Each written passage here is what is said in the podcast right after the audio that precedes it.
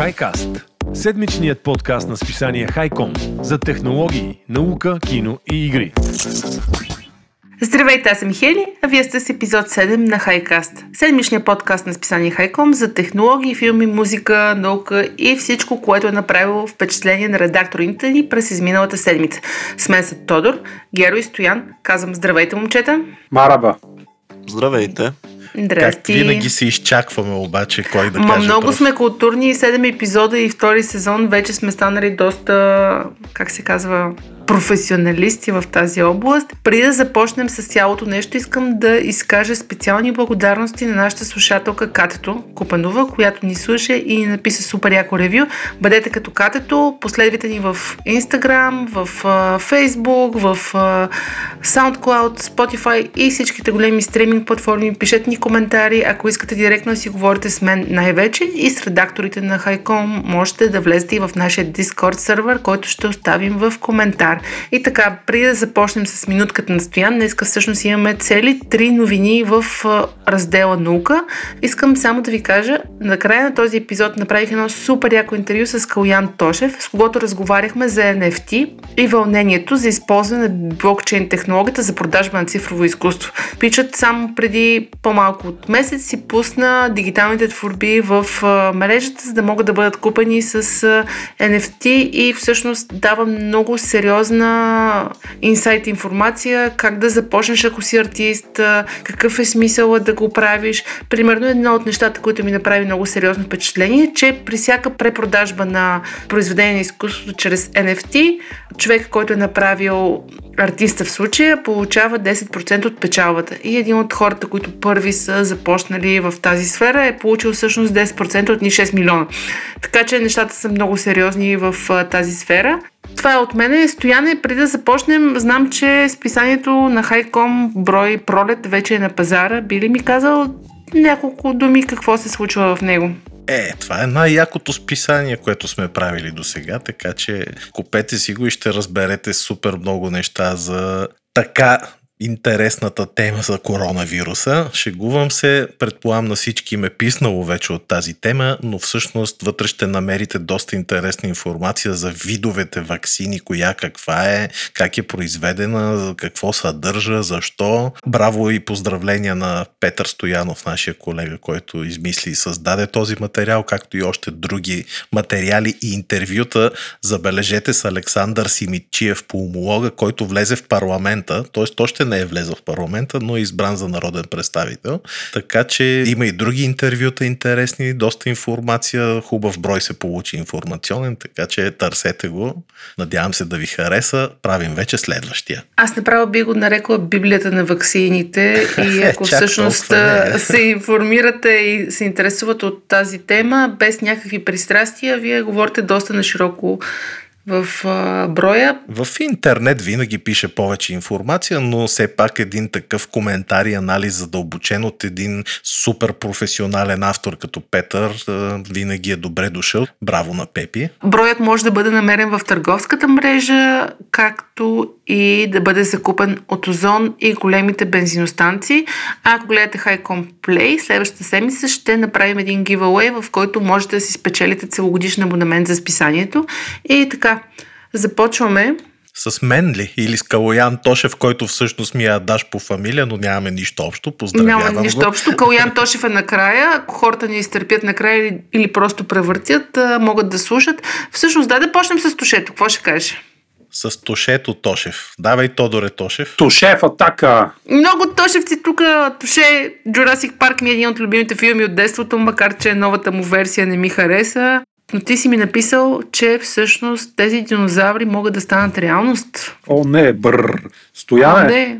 Тък му ще те питам да познаш кой ме любимия филм като дете. Слаш почти тинейджери, който си купих от... О, не, развалих всичко. Според мен е за Бамби. Абе, козият рок да не. Не. Ех, кози рок. Аз български филми не гледам. Но да, не е Бамби, защото там щях да роня сълзи и други работи. Стояне купих си Jurassic Парк като малък на видеокасета от Красно село Пазара. Един пич ги продаваше в куфари, ако си спомняш добрите времена едно време. на Сергията, там типична пазарна Сергия, имаше отворен куфар и продах видеокасети вътре. Аз купих Jurassic Парк и бях уау мен. Беше снимано с камера в киното и се сваляше камерата, ако се на време бях. Като минава лелката да гледа. Е, трябвало е да ти продам аз касетка тогава с хубав запис, ама не си ме познавал все още. Чакай да взема заплата след 2-3 дни, ще ми я продадеш. Добре. Така, стига толкова реминисценции за Jurassic Парк, въпреки че не знам дали има дете на 90-те, 80-те и 70-те, което не се е впечатлило от чашата вода в колата, която се образуваха вътре такива мехурчета и кръгчета от приближаващия тиранозавър. Ех, ето са настръхнах отново, но един много готин типаж, наречен Макс Ходък. Всъщност той е основателя на стартъпа Neuralink, който е разработен с кинтите на Илон Мъск. Знаеме там прасета с жици в мозъка, маймуна, която цъка понк на компютър и С- той... Всякакви гадори и такива. Абсолютно, Киборги. да. Трансхуманизъм. Да, киборги. И този типаж е някакъв много странен тип. В смисъл, дори бих казал, може би е малко по-странен от Илон Мъск, който, нали, знаем за името на детето му, цепки в uh, Twitter. Този типаж предложи да създаде религия, която е се кланя на наркотиците. Също така каза, че негов интерфейс ще бъде революция за игрите. Сериозно ли? Религия на наркотиците ще да, падне? да. Психопат пълен аз така. Как се казва Макс марихуаня? Не, не, не, той си, ами религията ми е много интересно. Как Еби, трябва да потърсим. Абе, ти знаеш, тия психопати създават религии за Уорън Хабърт си чувал сигурно. Е, много с добре сцентолозите, сциентоложката, така да. че откъде да знаме, че след 50 години в Холивуд няма тази да е водещата религия, шегата на страна, нали? Но последната му бомба е, че той иска да прави Jurassic Парк. И той е казал в Twitter, че могат да изградат Jurassic Парк, разбира се, но динозаврите няма да са абсолютно автентични генетично и че ще им трябват 15 години плюс-минус за отглеждане инженерик и ще получат някакви невероятни нови видове. Тоест, те няма да могат като във филма да вземат там от комара кръв и да създадат целия парк, просто ще си ги моделират. Знаеш ли какви видове ще бъдат, ако си гледал филма Мухата с а, Гледал съм.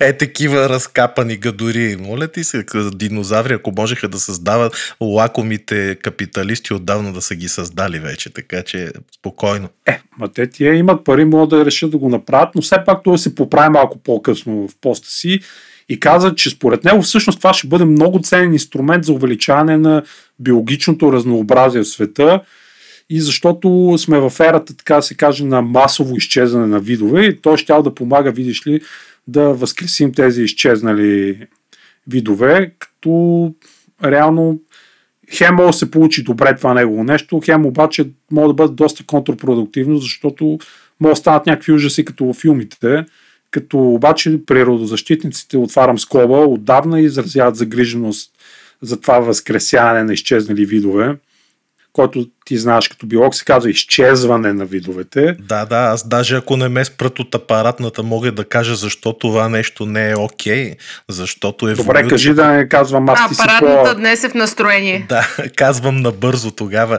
Природата, знаете, че в течение на еволюцията с милиони години изгражда един вид като такъв, за да го изглади, за да може той да е адаптивен, да има жизненост и така нататък. Така че според мен няма как да създадеш нов вид, да речем, за 5 години, който да е перфектен и да се впише навсякъде. Най-много да създадеш някакво чудовище, което или ще има кратък живот, или ще нанесе някакви непоправими вреди на природата, на околната среда. Аз съм има, съгласен Да, има такива примери с намеса в екосистемите, дето включват разни животни, които след това изяждат другите животни и се получава нали, неравновесие. Motherfucker, don't kill А, it. така, да. Ама че- между другото ти си прав, то, това вължи пълна сила и за възкресяването на изчезналите видове, защото реално техния хабитат вече го няма какъвто е бил. Особено те като говорим нали, не някаква червеношийка от преди 5 години изчезнала за динозаври, всякакви хищници, които давна ги няма от десетки хиляди години, така че няма да е окей това нещо.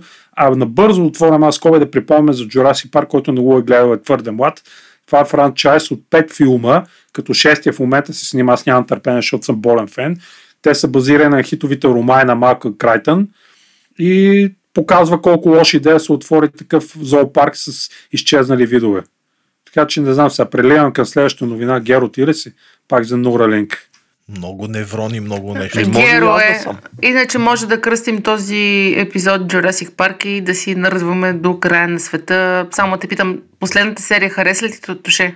И е, такова за Guilty Pleasure е файн. Ме сосявам и гледам като конки и Годзила. Ние после си говорим за него. После си говорим с тях. Добре, Геро, Юролинк и маймуните. Да, а, напипаха и маймуните вече след прасетата. Не ги е срам. Да, представяш си цялата флора и фауна ще подгонят. Но не знам дали ви попадна това видео на маймуната, която използва ума си за да играе понг. То не би казал, че стана и толкова вайрал, но е сравнително ново, така че със сигурност те първа ще получава внимание. В официалния YouTube канал на Neuralink излезе клип на 9 годишния макак Пейджер. Ще предположа, че може би женско име, не знам. Ма как така? I see what you did there. И какво всъщност се случва на клипа? Показан е пейджър макака, който, слаш, която а, има един екран пред себе си, едно малко джойстиче и тя, нали, той така го е хванала и на екрана има една дъска, нали, виртуална дъска с квадрати. И в те са черни, като един от тях светва в оранжево. И тя използва това джойстиче, за да може да, насочи една бяла точка върху съответния квадрат. Като това естествено не е това, за което сме те кликнали на това видео. Това не знам защо е включено. Също така през цялото време една метална сламка е лапнала маймуната и аз се чудих сега там някакво появат ли я, алкохоли, дават райски газ ли, пускат. Пускат и ток, бе, токи пускат. Да, после проучих се оказа, че всъщност през тази сламка тя получава бананово смути, което е наградата и за това, че се справя добре. И това е само първата част от видеото. След това вече най-после идва същинската му част, това, което са ни обяснили, а именно играта на Понг с, поне според това, което Neuralink твърдят, директно чрез сигнали от мозъка на макака. Сега това поне за мен е малко странно, тъй като много пъти, когато съм писал статии за Хайком, ми се е налагало да чета нали, поне от части, ако не цели научни изследвания, тъй като те принцип са страшно дълги. И това е страшно нетипично едно такова научно изследване да бъде показано през формата на YouTube видео, понеже поне аз не намерих да е описан някъде на сайт, може и да излезе на по-късен етап, не знам. Но наистина доста е необичайно това и сега поне аз лично, докато не го видя наистина описано черно-бяло, не мога просто да кажа, нали, че със сигурност се случва това, което те описват. Тъй като наистина ти просто виждаш как една маймуна държи една сламка, подава ти нещо оттам и гледа един екран. Буквално може просто зад камерата да седи човек с джойстик и да мърда това, което случва на екрана. Но иначе се твърди, че още преди 6 седмици, т.е. от 6 седмици макака Пейджър живее с а, този чип в мозъка си. Така че, нали, очаква се, че това е отнело е време, докато се стигне до този етап. Ей, тия макаци са виновни за всичко, включително и за спина, да знаеш. Е, да, те са като тези рептилите, тайно управляват света. Не, казвам, Ма защото така? това ще прелее след малко в моята новина, затова го казвам. Много добра шега, ама как така? Браво. Стояне, ако Ами- не са го чули хората. Да. Той на точно шегата, нека да не му я крадем, но само последно да кажа, че всъщност, понеже аз поне първо разбрах това в Twitter, тъй като там следя Илон Мъск и ми излезе един негов а, твит, той, освен след като излезе видеото, каза, че всъщност това е само началото, естествено.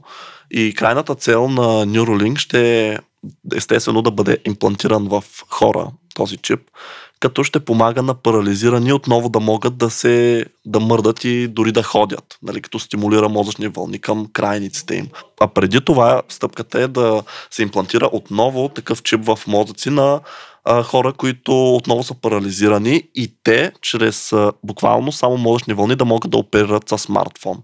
И той каза, Илон Мъск, че дори те ще могат да го правят по-бързо, отколкото средностатическия човек, с, а, който оперира нали, с пръсти смартфона си. Така че сега нали, това дали ще стане и кога ще стане най-вече е друг въпрос, но сега поне си имаме макаците, които играят понг като форма на някакво доказателство, че се върши работа. Колко крипи новини сме извадили. Много, много. Ужас. Другия път ще извада новини за някакви комедианти, заклевам се. Да, Интересно да омрози. направя. Състояние като вадеше за лепенките на CES новините. Може да направим епизод посветен на малкото пони.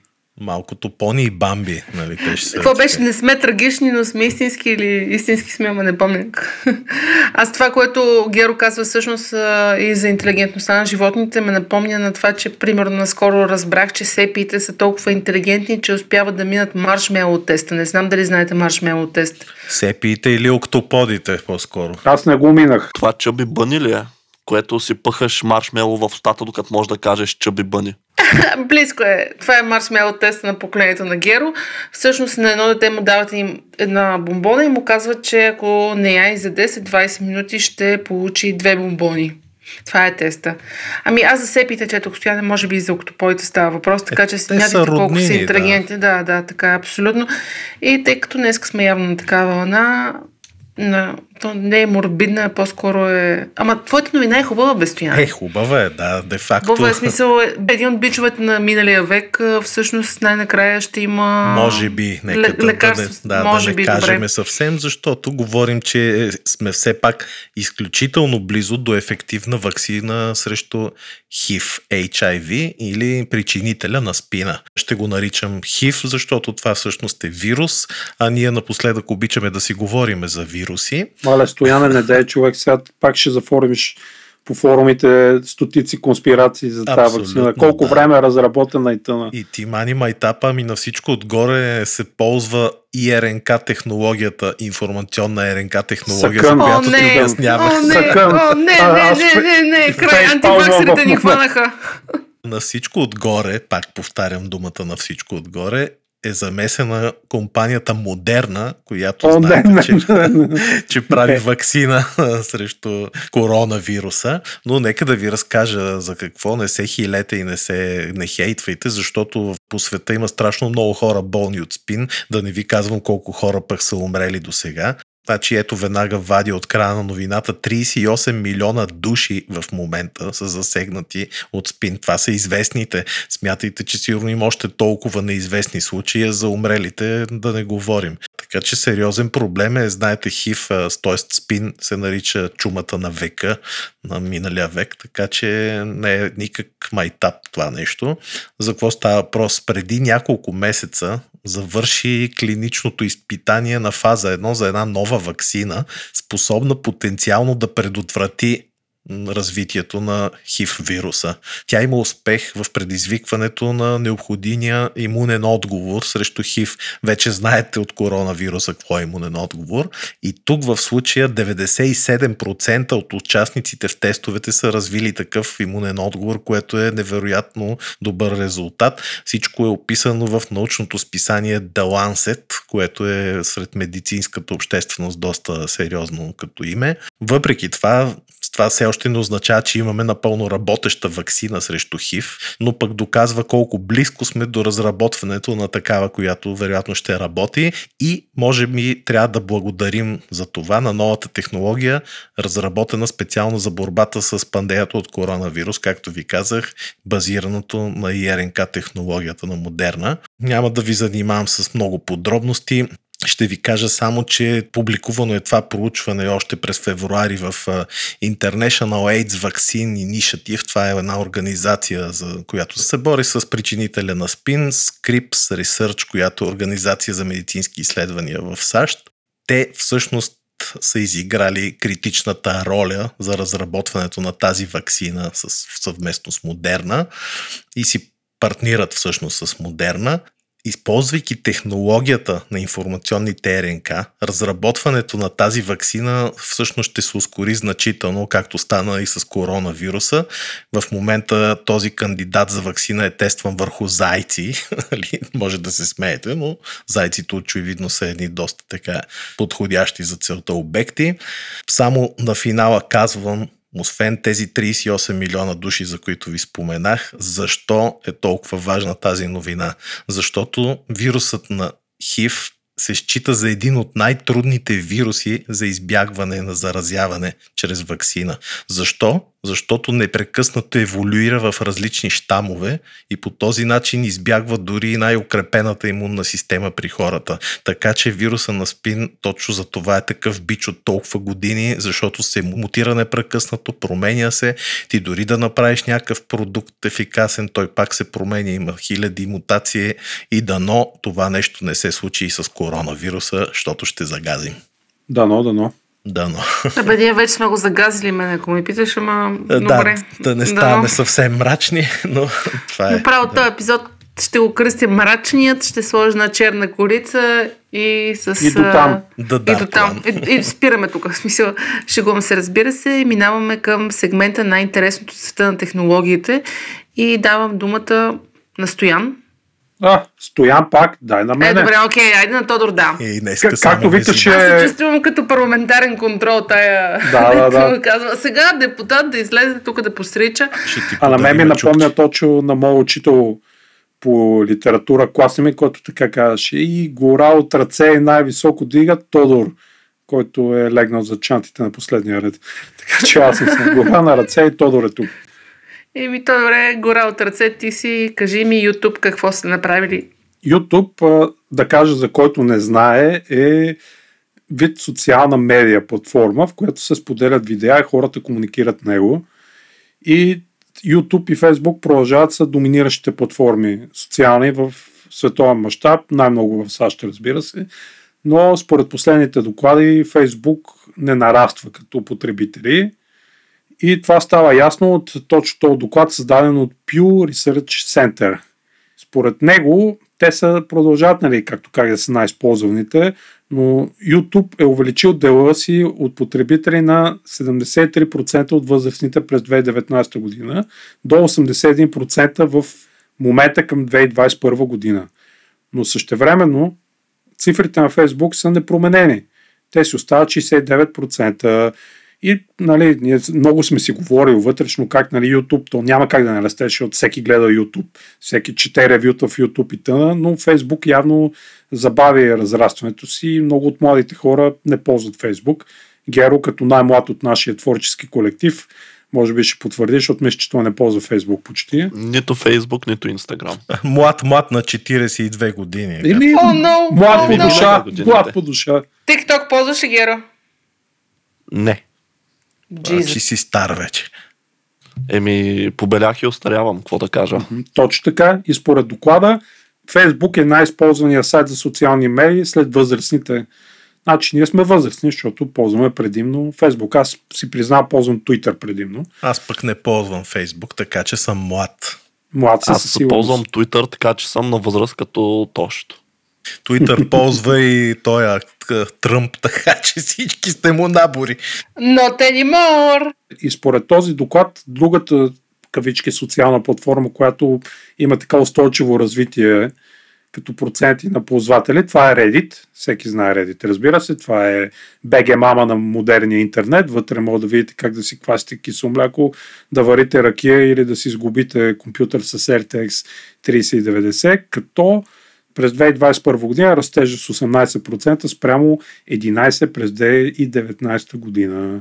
Така че YouTube е най-ползвания канал. Ние всички ползваме YouTube. Сега да кажем малко за Snapchat. 45% от анкетираните потребители ползват Snapchat поне веднъж на ден. 38% ползват Instagram. А TikTok изобщо не е включено в изследването. Също много интересно е това. Те нещо май го убиха вече, то TikTok, не Ами, знам. Ползва се според мен. Не О, знам не. как е, но американските там...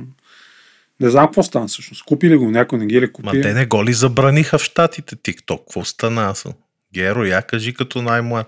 42 годишен. Както казах, не ползвам TikTok, но според мен не са го забранили, тъй като... Тръмп се много- опитваше да го забрани. Да, но откакто нали, Байден дойде на власт, каза няма такива. Той сега ще възстановява всички нали, неща, които Тръмп се опита да поквари. Амерено-китайската дружба. Така че ползват си и хората TikTok, явно и щатите по някакъв начин ползват, защото при дела между 18 и 29 годишни 48% са ползвали и TikTok, водещ при младите YouTube 95% са ползвали YouTube през годината, което е вау, нали? Смачкват. Е, това е. След това От Instagram с идеята. 71%, Snapchat с 65%, така че горе-долу може да си направим една картинка обща. Аз си казвам, ползвам Twitter, Twitter изобщо ги няма в тия класации. Като гледам и ползвам YouTube всеки дневно по много. Вие, колеги, как използвате от тия супер социални мрежи? Да направим едно статистическо проучване в екипа на... Аз използвам имейл вместо социални мрежи. Аз използвам Wikipedia, което според една от преподавателките ми също е, която няма да назова, също е социална мрежа. Доста редовно я ползвам, бих казал. Друго. И също така Spotify. Аз ползвам Twitter, като искам да мрънкам, Facebook, като искам да търся нещо и TikTok ползвах много, обаче се откачих, защото е rabbit hole. Влизаш и 3 часа по-късно трябва да излезеш в общи линии, така че да. И YouTube много. YouTube, но аз не го приемам като социална мрежа, може би просто Не пишеш коментари гневни отдолу. Стари дефинициите. Като ви слушам така, май масово най-много се използва YouTube, така че не е зле да вземем да си направим един видеоканал накрая. Да На си хай купим акции. Не знам кой иска да ме гледа мене на видеостояне. Макар, че днеска, да бе? кажа, получих пратка от Avon България с 5 червила, така че... Видях, видях във За първ път ми се случва такова нещо, много съм щастлива. Това не е платена реклама. Ейван, ако иска да ме гримира за подкаст, аз съм абсолютно на линия. Завидя ли е на Хеля за червилата стояне? Завидях я, ама тя не, не ме разбра така. Имам един розов, дето ще ти го дам на тебе. Добре, после ще се разберем.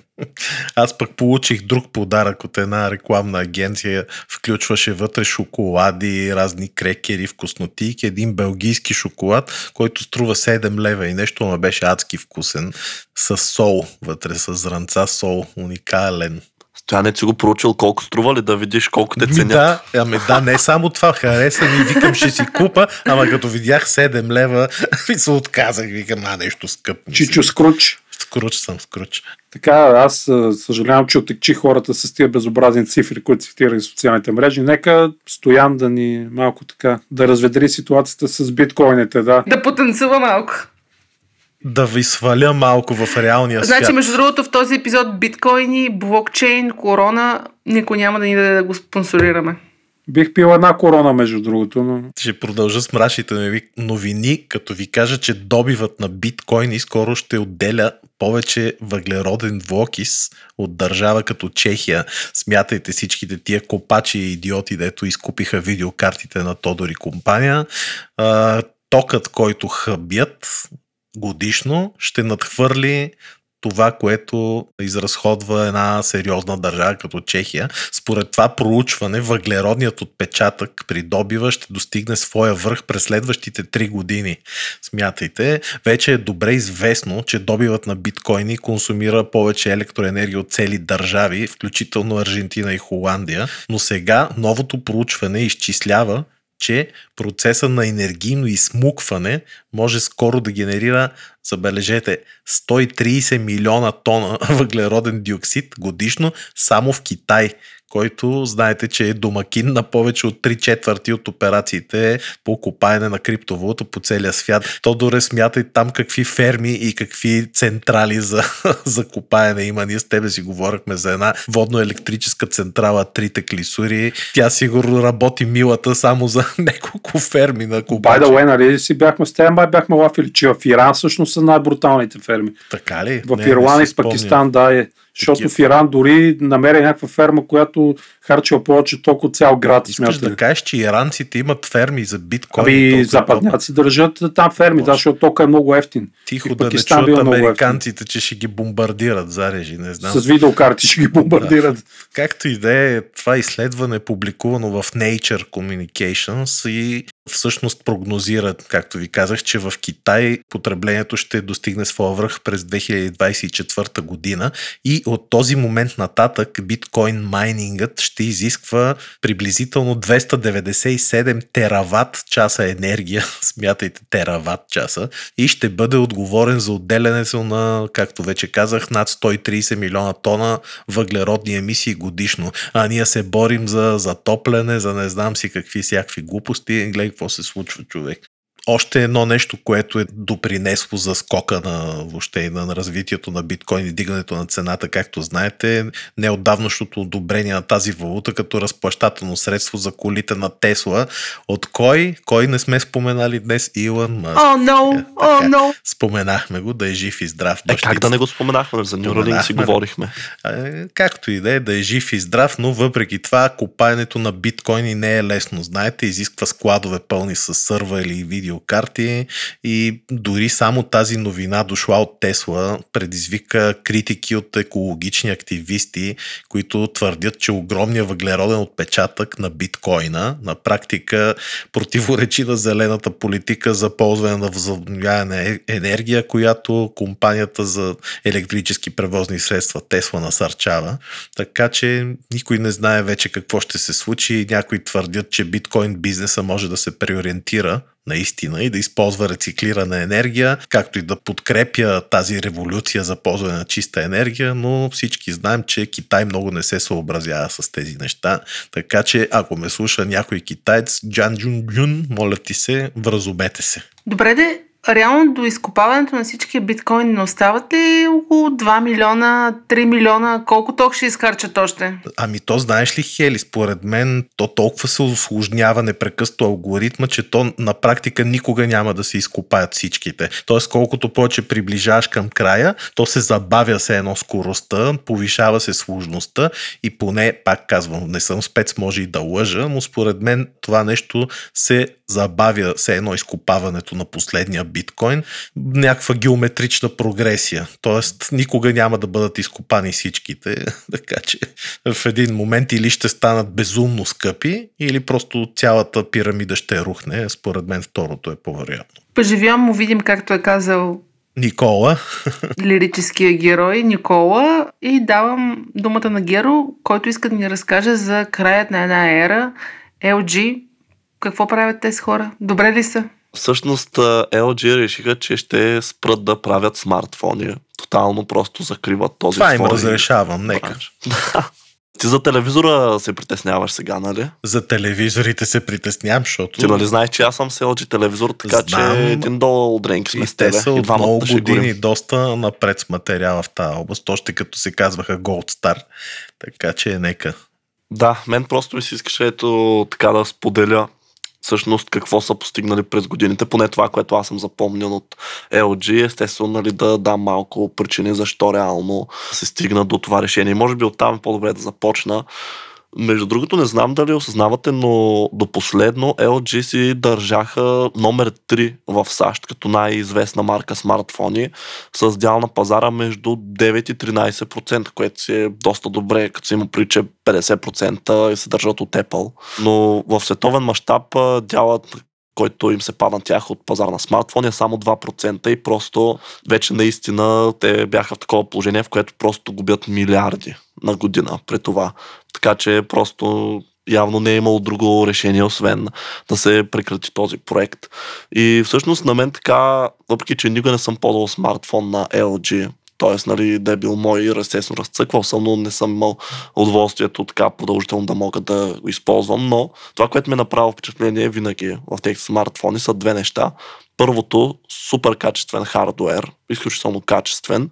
И второто, което може би последните години се характеризират с това, е всъщност не до там добра поддръжка на софтуера, което може би е една от причините за това падение. Но през годините поне за мен LG са били едни от най-големите иноватори, когато говорим за смартфони, тъй като те са представяли страшно интересни смартфони, дори толкова иновативни, че може би прекалено, тъй като реално те не успяха да се наложат. Никой друг производител нали, не си каза това е телефона на бъдещето и да започне да ги конкурира.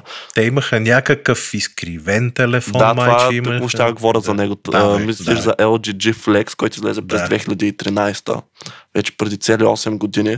Ами той е точно както сега го описва, буквално е просто леко зооблен, така, екран му е леко навътре. И идеята на този телефон беше, че той едва ли не се възстановява сам, Тоест, нали, той може отново да се огъне, ако го изправите, че тази позиция нали, помага на слушалката да е по-близо до ухото, микрофона да е по-близо до устата нали, при разговори. Като цяло това беше нали, страшно, страшно иновативно за времето си. И същата година, между другото, излезе и Nexus серията на Google и по-точно Nexus 5. Както знаем, преди да се появят Google Pixel през 2016, Google бяха работили с много марки, с uh, HTC бяха работили, бяха работили с uh, Huawei, и всъщност Nexus серията, идеята беше, че Google не имаше производител, в този случай LG, който да направи тялото, да направи хардуера. И върху него се слагаше този чист Android. И всъщност почти всички, да не кажа всички телефони от Nexus серията бяха страшно успешни, защото тъй като това беше възможно най-чиста форма на Android, те бяха супер бързи и в същото време не бяха толкова скъпи, тъй като може би Google си даваха сметка, че естествено брандинга е LG Nexus или Huawei Nexus, но все пак, че цената трябва да е по-ниска, тъй като крайната цел беше тези телефони да достигнат до потребителите, за да видят дали има пазар за тях и както по-нататък стана да започнат да произвеждат собствени телефони. Така че там LG също изиграха страшно голяма роля. А през миналата година да не забравяме LG Wing, мисля, че може би дори в подкаст сме говорили за този телефон. А, това е това устройство, което буквално има два екрана и те са като, как да го като кръст, те буквално са перпендикулярно един на друг. Единия е хоризонтално, другия е вертикално. Като този, който е хоризонтално а, обърнат, той е отдолу, а зад него стърчи нагоре вертикално обърнатия. Това беше първият телефон от една поредица, която LG искаха да пуснат, наречена Explorer. И идеята беше, че там отново ще бъдат пускани такива иновативни устройства. Като щеше, дори мисля, че е тизнато в видеото на LG Wing накрая, LG Rollable, което беше буквално телефон, който като ролка се издърпва и се сгъва. Но явно сега може би никога няма да го видим. А иначе как казах, не съм ползвал като собствено устройство телефон на LG, но бях страшно близко. Една кратка, бърза история ще разкажа. Всъщност през, пред няколко години, вече не помня точно коя, но когато при точно преди си взема старен телефон, който беше Google Pixel, първият Hixel, тогава на косъм бях да си взема LG G6, който просто беше страшен телефон за времето си. Дизайна беше брутален, имаше го в един сив цвят с пръстото печатък отзаде и една двойна камера, която беше много добра навсякъде, където по гледах, страшно много я хвалеха. Беше много здрав, имаше водоустойчивост, което тогава те първо започваше да навлиза дори при флагманите. Просто страхотни характеристики имаше и буквално единственото, което ме спря, тогава си го взема е, че намерих съвсем случайно много на оферта. Сега нали, няма да правя реклама, да казвам откъде, но Google Pixel и... Давай бе! Да, не, сега няма такива безплатни реклами правим, но да, това е мой експириенс с LG. Сега имам а, само телевизор на LG. Иначе вкъщи помня ранни детски спомени, че имахме пръхсмокачка на LG. Един много стар такъв телевизор, който мисля, че още работи буквално тези кутии. Забравих просто как се наричаха този тип телевизори. Така че може сега, ако искате и вие да споделите. CRT, като мониторите. Да, тези, които е така издават един статичен звук, като работят толкова стар. Е, това, това стояне, това са младите. Той не знаят какво е аудиокасетка, е. да. Вижте, всякакви такива работи дискета за компютър. Аз не съм ползвал такъв монитор на компютър, нали, от тези обемните кутиите, които са. Той малко Само като сина ми, който разбра там на 7-8 годинки, че всъщност месото идвало от заклани животни, а не от магазина, да, изложено там и вакуумирано. Е, типа глупости. На Геро трябва да му дадем един телефон с шайба и един Walkman с касетка и да видим Аз съм дали ползвал ще се телефон отправи. с шайба, знам как се работи това устройство. Е, жалко. Не мога да фанете тук. Мерси Геро за много подробната новина, свързана с LG. Тъпо, че приключват с а, смартфон бизнеса си, но вярвам, че ще намерят начин да се възстановят. Ще се засилят в друга насока. Да, нека, абсолютно. ма, нека бе, нека това не е Аз лошо. много вярвам, че компаниите трябва да са много профилирани и да правят едно Да, нещо, не да, правят 258 неща, защото поне моят опит показва, че бранд, който прави неща, които не са му хардкор бизнеса, доста често фейлва. И аз тъй като нямаме тази седмица неща, които да препоръчваме на слушателите, аз искам само да кажа нещо. Следващата седмица с Xiaomi ще имаме една много яка активация, свързана с един фестивал.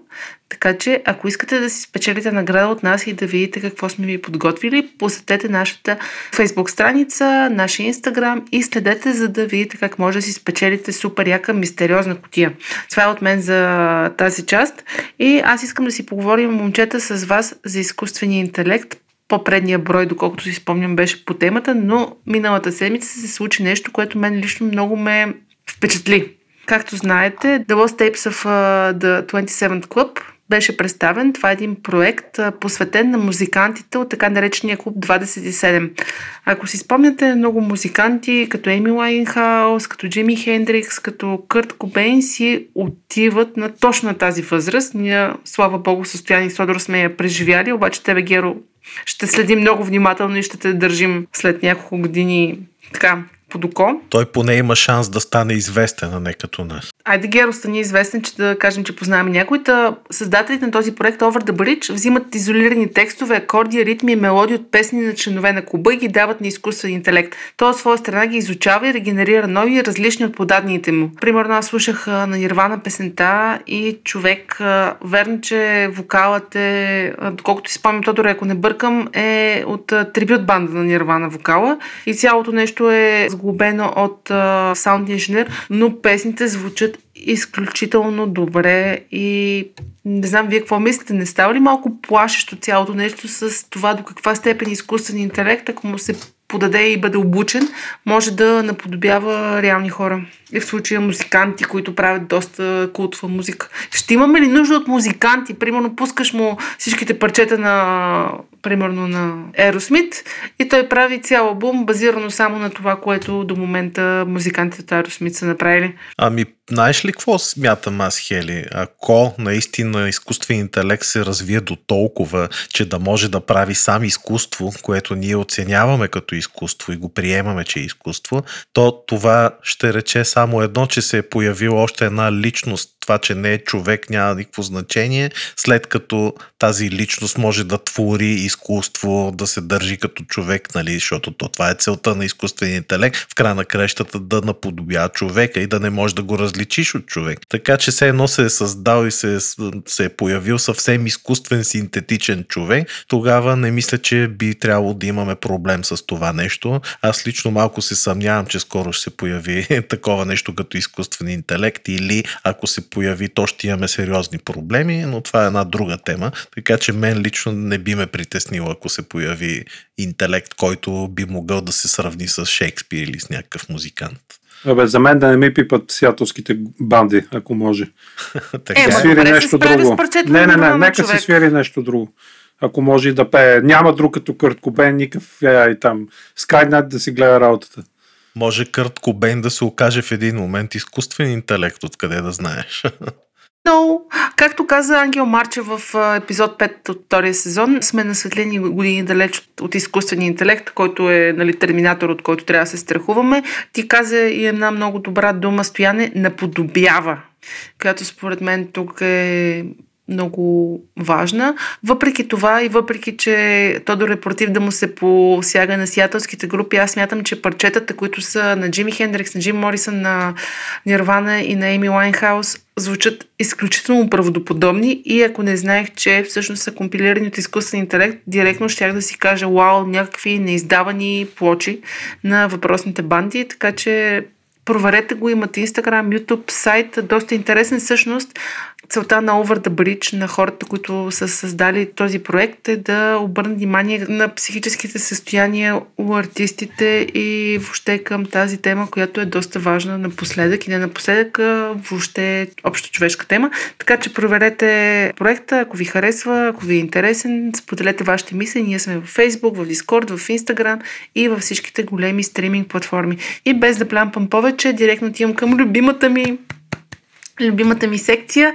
Между другото, Катето Купанова каза, че аз съм е запалила по Broadchurch, така че ако ви запалваме по сериали и филми и всъщност ви помагаме да откриете скрити диаманти в цялата тази вълна от филми и сериали, които ни заливат, пишете ни хора. За нас много е яко да има обратна връзка. Стояне, ти си гледал филма, който и аз гледах, така че може да си нърдваме на него.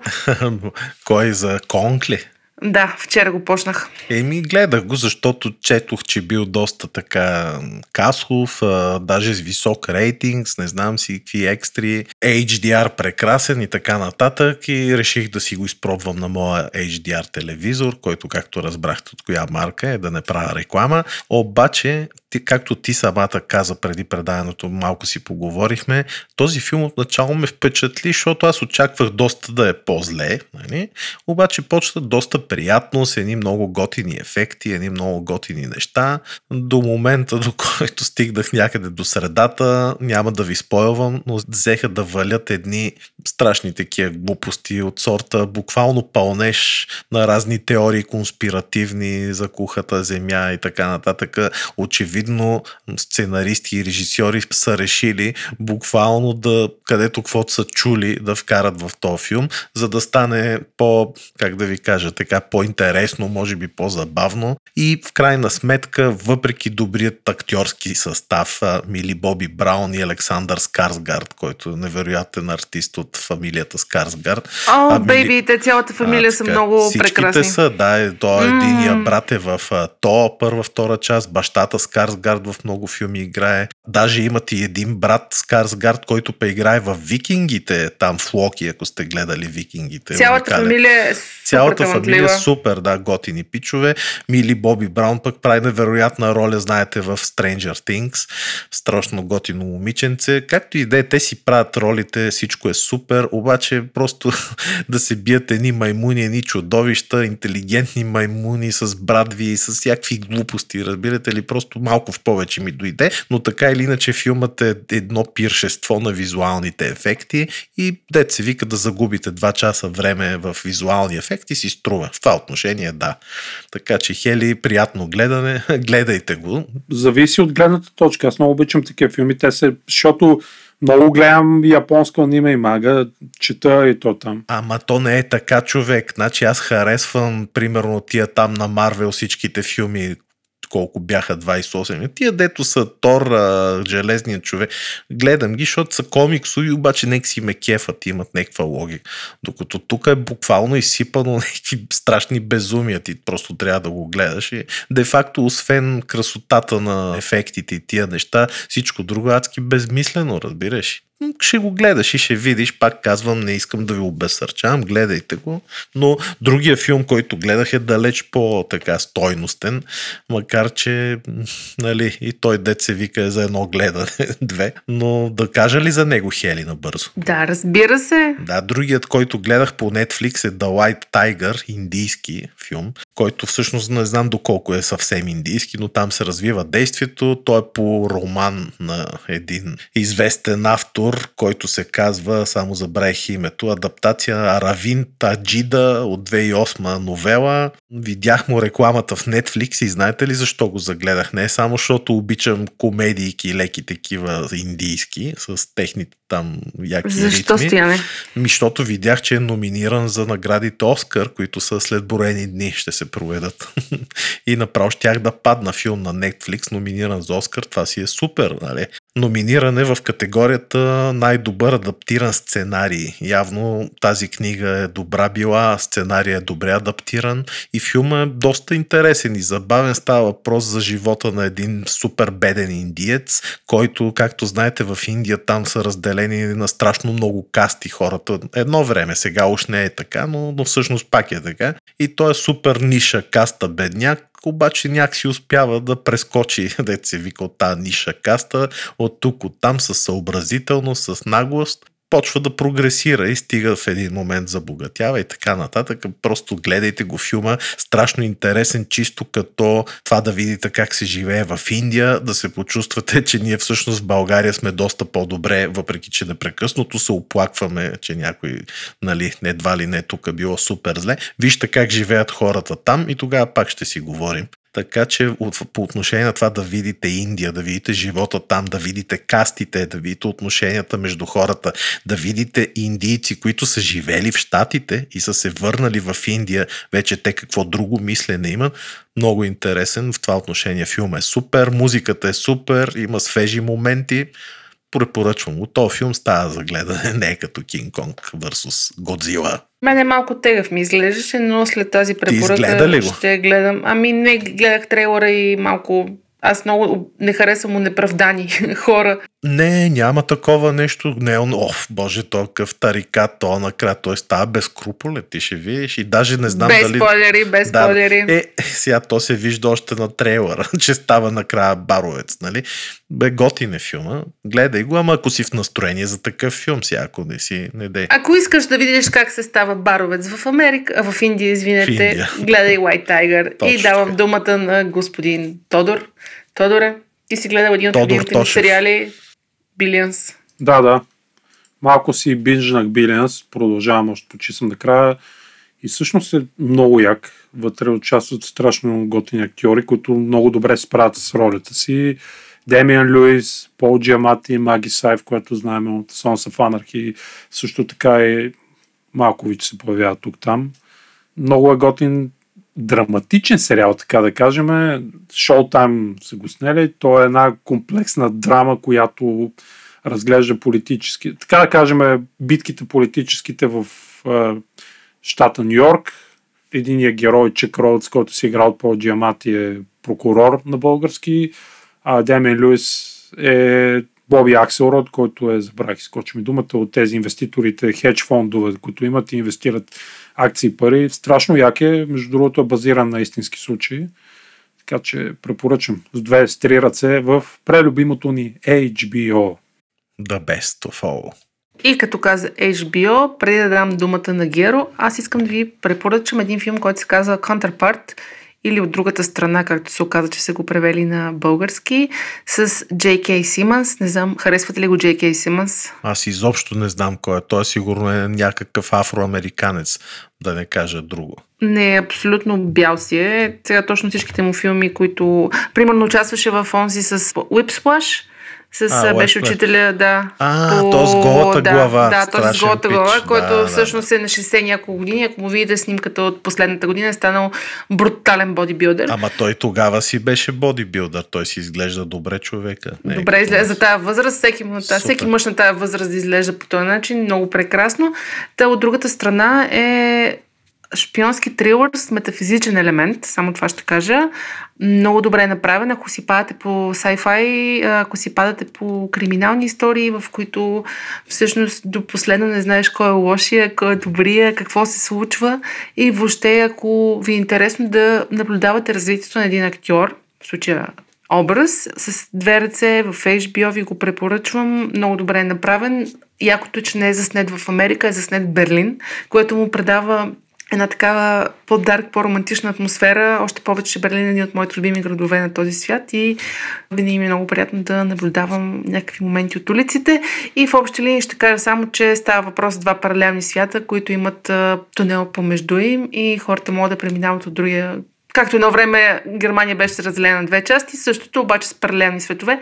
Страшен е. Просто много добре. Да, сетих се за кой сериал говориш. Сега се сетих, че исках да го гледам, ама като разбрах, че е канцелиран след втория сезон, ми стана лошо. Е. Ами, аз сега не първия сезон е страхотен. Мисъл, аз не Да, съм то стигнала до втория, има, така които че... дори канцелирани са си завършени всъщност, така че... Според мен не е за всяка Глава. за всяка глава този сериал. В смисъл, по-различен е, малко по-тежичък, не, не е пуф-пап, бум-бум, това, което сме свикнали да гледаме. Значи не е за главата заслужава. на Геро тогава. Не знам, Геро може да му хареса, но това е от мене и тъй като Геро не сме му чували гласчето от едно известно време. Геро, какво игра миналата седмица и какво би препоръчал на слушателите? Шахмат. 100%. А, и това да, но ти между другото маним етап, аз принцип обичам да играя шах, но не е това темата. Миналата седмица, през миналата и все още продължавам да играя Need for Speed Heat, което е последната игра в инсталацията от, в тази поредица, ако не се лъжа, въпреки че излезе 2019, мисля. Та, какво мога да кажа за нея? Общо взето, другите игри от поредица, които съм играл са Hot Pursuit и Most Wanted, като естествено Most Wanted, изключително легендарна игра. Аз просто все още сещам как там вдигаш левел, като стигнеш определено ниво, състезаваш се срещу бос, след това му взимаш колата. Не, първо трябва да го победиш състезание, после трябва да отидеш да го бъснеш, да му потрошиш колата и тогава вече мога да му я вземеш. Но просто тогава имаше много добър баланс между това колко XP получаваш от всяка мисия, колко струва всяка кола, тъй като естествено можеш да си купуваш. И то всъщност те, мисля, че това беше при много години, но те дори май не се купуваха, се откриваха из гърда там. Бе като цяло има причина нали, това да е една от най-легендарните, ако не най-легендарната игра от поредицата. След това знам, че тя се разми доста, имаше много недоволни от последвалите игри, но Хит, поне на мен, ми прави добри впечатления на първо четене поне. Естествено, сега не съм завършил историята, въпреки историята мога да кажа кампейна, че не е нещо, кой знае какво, не е особено силна. Но иначе има един страшно огромен град, Palm City се казва, Open World. Единственото, което ми е малко странно е, че има страшно малко коли в него и просто някакси почти няма трафик, което предполагаме правено с цел нали, да не се блъскаш толкова често, да улесни играчите, но някакси просто безжизнен изглежда този град, особено като си им преди размерите му. И другото, което преди го нямаше, вече в много малко неща може да се блъснеш. Тоест, директно някаква палма има пред тебе, няма проблем, то се минава като нож през масло, смисъл директно палмата пада, троши се на момента, има бетонена стена, директно минаваш през нея, фърчат камъни навсякъде, е така малко нереалистично, нали? но предполагам това е правилно с идея нали, да не се забавя скоростта, да може геймплея да е колкото се може по-бърз. И другото, може би най-важно е, че отново има много добре балансирана, бих казал, система между това колко струва всяка кола, колко струват апгрейдите. Между другото, тук всеки апгрейд има значение, реално, тъй като имаш четири вида състезания, които сега няма да се впускам в тях, но има значение как ще си тунинговаш колата и реално наистина се отразяват тези промени. И другото основно е, че имаш ден и нощ като цяло. През деня се изкарват кинти, през нощта се печели репутация, това е. А, и през нощта те гонят ченгета и ако те хванат реално така направено, че наистина губиш доста, почти до момент, в който нали, вече ти се отразява, те връща, да кажем, две крачки назад. Но за сега това... Виж как те учат да бягаш от ченгетата, виждаш и колко да. лошо. Виж как ме учат, че са лоши. Е, не са лоши, имам двама родини полицаи, извинете. Да, глупости, мен баща ми е служител на реда, смисъл, аз няма кажа нищо лошо за тях, но а, само забравих да кажа един номер, който предполагам хората го знаят, но все пак да кажа какво правя аз. Спирам директно музиката от играта и на Xbox пускам Spotify на бекграунд, каквото ми харесва, зареждам играта и просто си играя на каквато харесвам музика. Много яко, благодаря ти за ревюто, Геро. И аз само с две думи ще кажа, че в uh, PlayStation Plus тази седмица е Days Gone и още една зомби игра, така че няма да влизам в подробности. Двете са страхотни и давам думата на Тодор, Стояне, какво си играл тази седмица? Тодоре, какво си играл тази седмица? Дум едно. С две думи, дум едно. Ама на живо, нали? Изборите едно. да, да. С две думи на бързичко, Games Gone наистина и аз подкрепям с две ръце твоето казване. Играта е феноменална. Като емоции, може би един от най-добрите ексклюзиви на Sony за изминалата генерация. Така че хора, поиграйте малко, ако имате плюс, идва безплатно. Освен ако сте имали PS5, тогава го имате от колекцията игри, които има за PS5. Аз, защото продължавам да влизам във форма за лятото, да пъча интелектуални мускули на плажа, си закупих една игра за Nintendo Switch, която се казва Ring Fit Adventure. Тя всъщност представлява освен, в комплект, освен играта, има два аксесуара. Едното е Leg Strap, която се слага на крака и в нея слагате един джойкон на Switch. Да припомням, Switch е handheld конзолата на Nintendo. Тя може да се играе и в ръце, където ходите нагоре-надолу и в такъв десктоп мод, да го наречем, домашен, когато слагате в един док, който вързе към телевизора и си играете като стандартна конзола с джойстици. И те джойстици се откачат от нея, т.е. става само като таблет устройството и те се наричат Joy-Con. Един я слагате в този лек страп на крака, другия закачат на един ринг кръгче такова голямо, примерно 40 см диаметър. То е типа пилате с ринговете и всъщност тя не е традиционната фитнес игра, ами е адвенчър, т.е. нещо като RPG игра, тези традиционните японски игри походови, но в нея придвижването става с тичане, когато се биете с някакви чудовища, битките са с упражнения. Например, трябва да правиш някаква серия от клекове, които после стане някаква магия удар чудовището, след това някакви подскоци, т.е. много се раздвижва. Аз имам мускулна треска от 30 минути игра. Наистина ме болят някакви неща, които не съм подозирал, че ще има. И доколкото знам, тя продава доста милиони бройки, особено в тази пандемична обстановка, защото хората си играят в къщи. Аз ще дам на Геро едно клипче YouTube, което да сложи в материала за подкаста. Така че вижте хора, наистина за раздвижване е много яко. Особено за тия като нас, които седят по цял ден на компютъра. Ами, добре, много ви благодаря, момчета. Сега оставяме слушателите с интервюто с дигиталния артист, който носи фамилията на Стоян. Може и да сте родини Стоян, не знам. Калян Тошев, с когото разговаряме за NFT и продажбата на цифрово изкуство. Благодаря ви, че бяхте с нас до този момент, Геро, Стоян и Тодор и продължаваме там. До скоро! Здравейте! Това е втората част на Хайкаст, седмичния подкаст на списание Хайком за технологии. На гости ни е Калуян Тошев, който определя себе си като дизайнер и артист. Калуян обича да изследва женската красота чрез женския портрет и всъщност причината, поради която ни направи впечатление, е, че той продава своето изкуство, цифрово изкуство за незаменими токени, ако мога така да се изразя. Калуяне, здрасти, Били ни се представил. Много ти благодаря, че реши да бъдеш гост на нашия подкаст. Здравейте, казвам се Калуян Тошев и съм дигитален артист, иллюстратор и дизайнер. Занимавам се това повече от 17 години. Фокусирал съм се основно в а, рисувам женски портрети, като цяло изследвам красотата при жените, не женското тяло, женското лице. Това е моята тематика и нещо, което толкова години рисувам. Много яко. Нашите слушатели, които са 75% мъже, най-вероятно след подкаста директно ще се хвърлят да разгледат а, твоите произведения. Аз ще оставя в описателните бележки линкове към това, което правиш, но нека да си поговорим за незаменим токен или NFT. Последните няколко месеца ни обхвана някакво вълнение. Блокчейн технология се използва за продажба на цифрово изкуство. Би ли първо ни обяснил какво е NFT? NFT е Non-Fungible Token. Нали, това е различен токен от биткоин и Ethereum. При биткоин Ethereum и парите всъщност, ако имаш един биткоин и го размени за един биткоин, пак имате по един биткоин. При Non-Fungible Tokens всъщност всеки коин има различна стоеност. Например, един коин може да е картина, другия може да е видео или дори автомобил или какво ли не.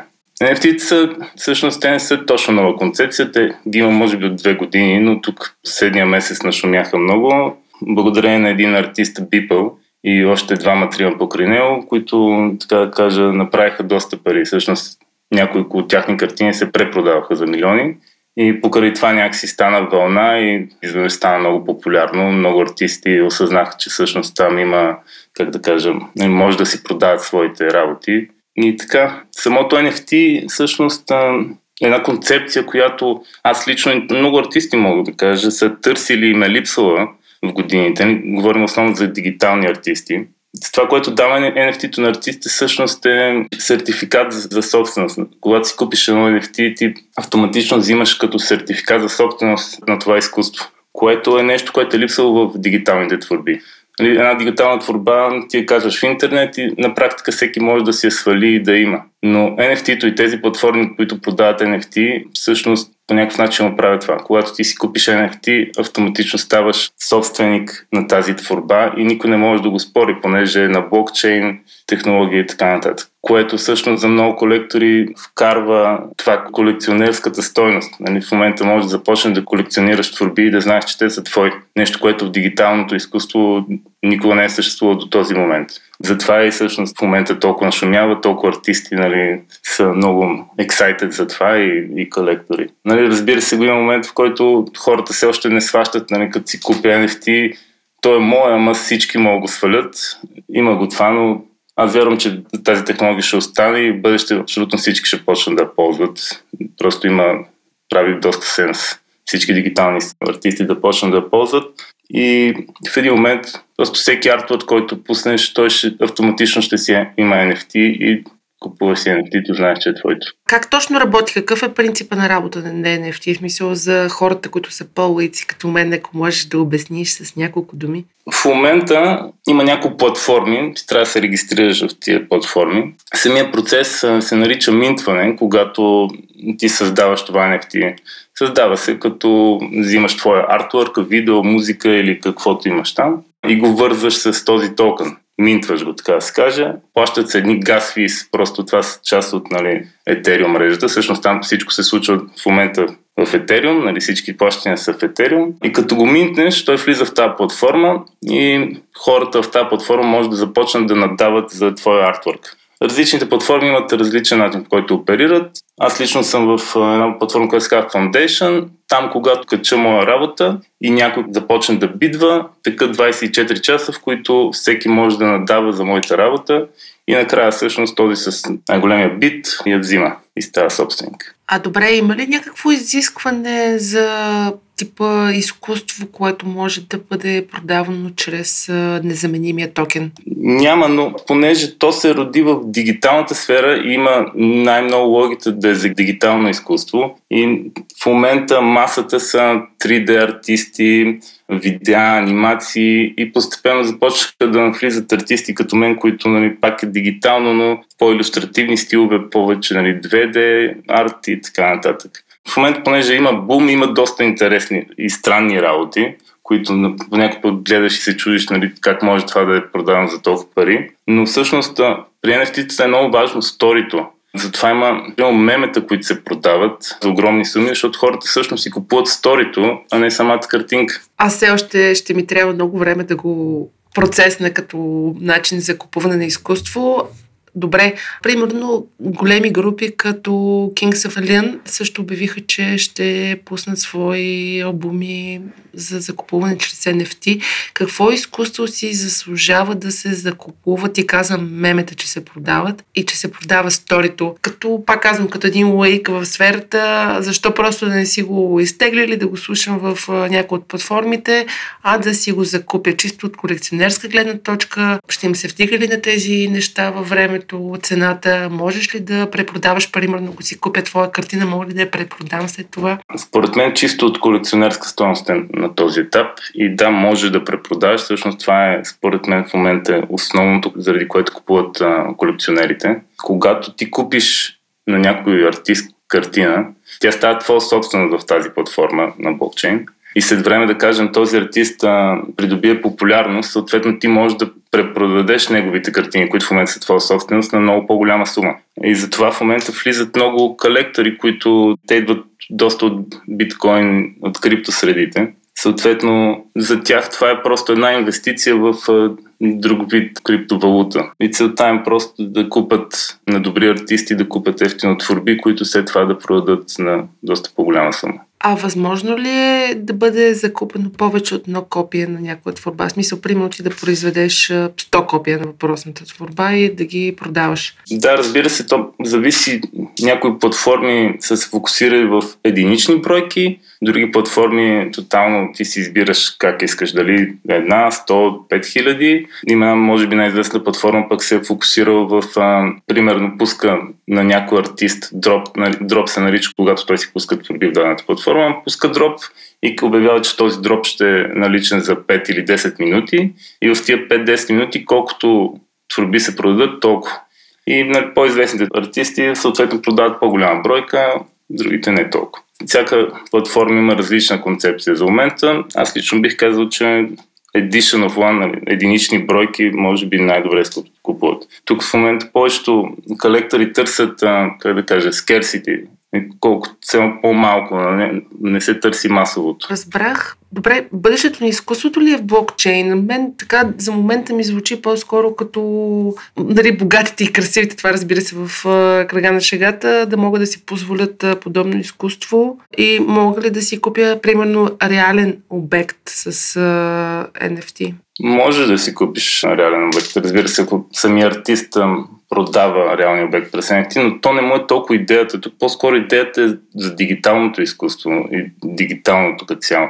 Традиционното изкуство си имат традиционните надавания в галерии и така нататък. И там отиваш, надаваш, купуваш и накрая физически взимаш картината и се прибираш с нея вкъщи. Ти знаеш, че си собственик.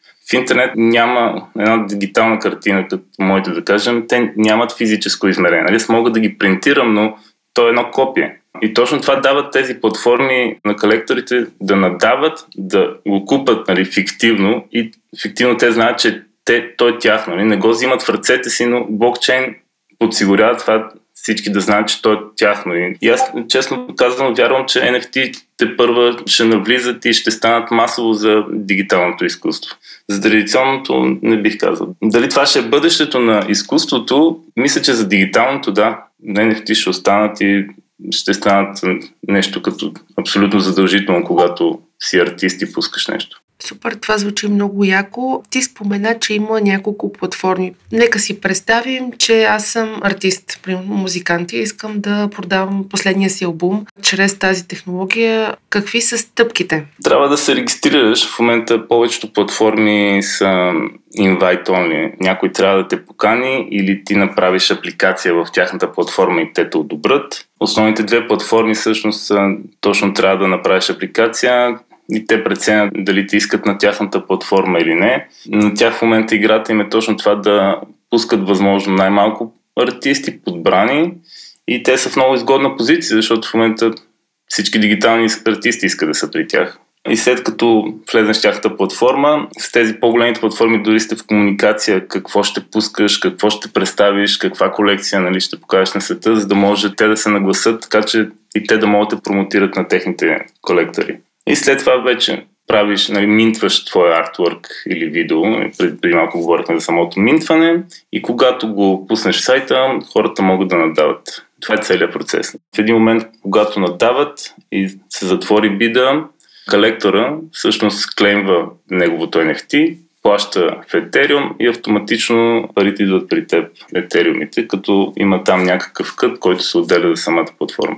А ти реално запазваш ли си авторските права върху произведението? До каква степен, примерно, човека, който си е закупил това произведение, може да го видоизменя? Все пак говорим за дигитално, да го използва, примерно, за рекламни кампании. Това как е уредено? Това е интересен въпрос. Значи ти със сигурност си запазваш авторските права. В смисъл, това е NFT, като живее в годините в платформата, хората могат да си го препродават и така нататък, но то винаги там долу седи твоето име. Ти си автора. Тук е много интересно да спомена, до сега не го споменахме, когато се препродава, да кажем, един колектор го е купил от мен в началото и след време иска да го продаде на по-ниска или по-висока стоеност, аз като артист винаги печеля 10% от самата продажба. И тук е много интересното, защото едно NFT, един мой артворк в годините може да се препродава на различни хора и то цената да му върви нагоре, нали, дай си Боже, ако да кажа аз съм по-добър, хората ми харесват нещата, набирам популярност. Съответно, моите NFT-та растат, цената им расте и когато се препродават, 10% винаги до края на живота ми идват при мен. То всъщност така и нашумя толкова цялото нещо по NFT-тата. Бипъл, за който споменах в началото, който е в момента най-известният в NFT средите, беше продал една работа в началото за 600 долара или нещо такова и съответно след това няколко пъти бива препродавана и стигна до 6 милиона, 7 милиона, от които той всеки път нали, взима 10%. Това ми звучи като наистина направено с смисъл за артистите. Абсолютно, абсолютно. Точно за това в момента всички се опитват да влязат в NFT. Просто е много добре измислено от гледна точка на, на артистите. И е нещо, което винаги ни е липсвало. И аз лично много се радвам, че се появи такова нещо и наистина вярвам, че ще остане. А мислиш ли, че пандемията и всъщност кризата в артистичния сектор през последната година и половина-две вече ще станат са едни от двигателите на тази промяна? Аз не знам до каква степен е имало криза в дигиталното изкуство, понеже то, като всички си седиме вкъщи, артистите познайте какво правиме, рисуваме. Така че не знам точно как е повлияло, но и без кризата мисля, че ще, ще се появи нещо такова, така или иначе. Добре, би ли ми разказал за твоята последна експозиция, където можем да си закупим с NFT? Какво представлява, къде може да бъде намерена и колко пари струва? Има ли вече продаде някои от дигиталните картини, които беше изложил? Моят профил е в Foundation, един от трите основни платформи за NFT-та. Пуснахме го миналата седмица в вторник, мисля, че или сряда и всъщност петък, събота неделя се продаваха всички четири работи, които бях пуснал което много се радвам, че се случи, защото още цялото нещо е много абстрактно и не е ясно. Аз те първо се учих, докато ги пускам и още не е ясно как се случва. Добре, ти каза, че в тези платформи съдържанието всъщност е курирано. Има ли други българи, чието творби можем да си закупим чрез незаменими токени? Да, когато се регистрирах, мисля, че Велинов беше там Светлин Велинов. Да, точно.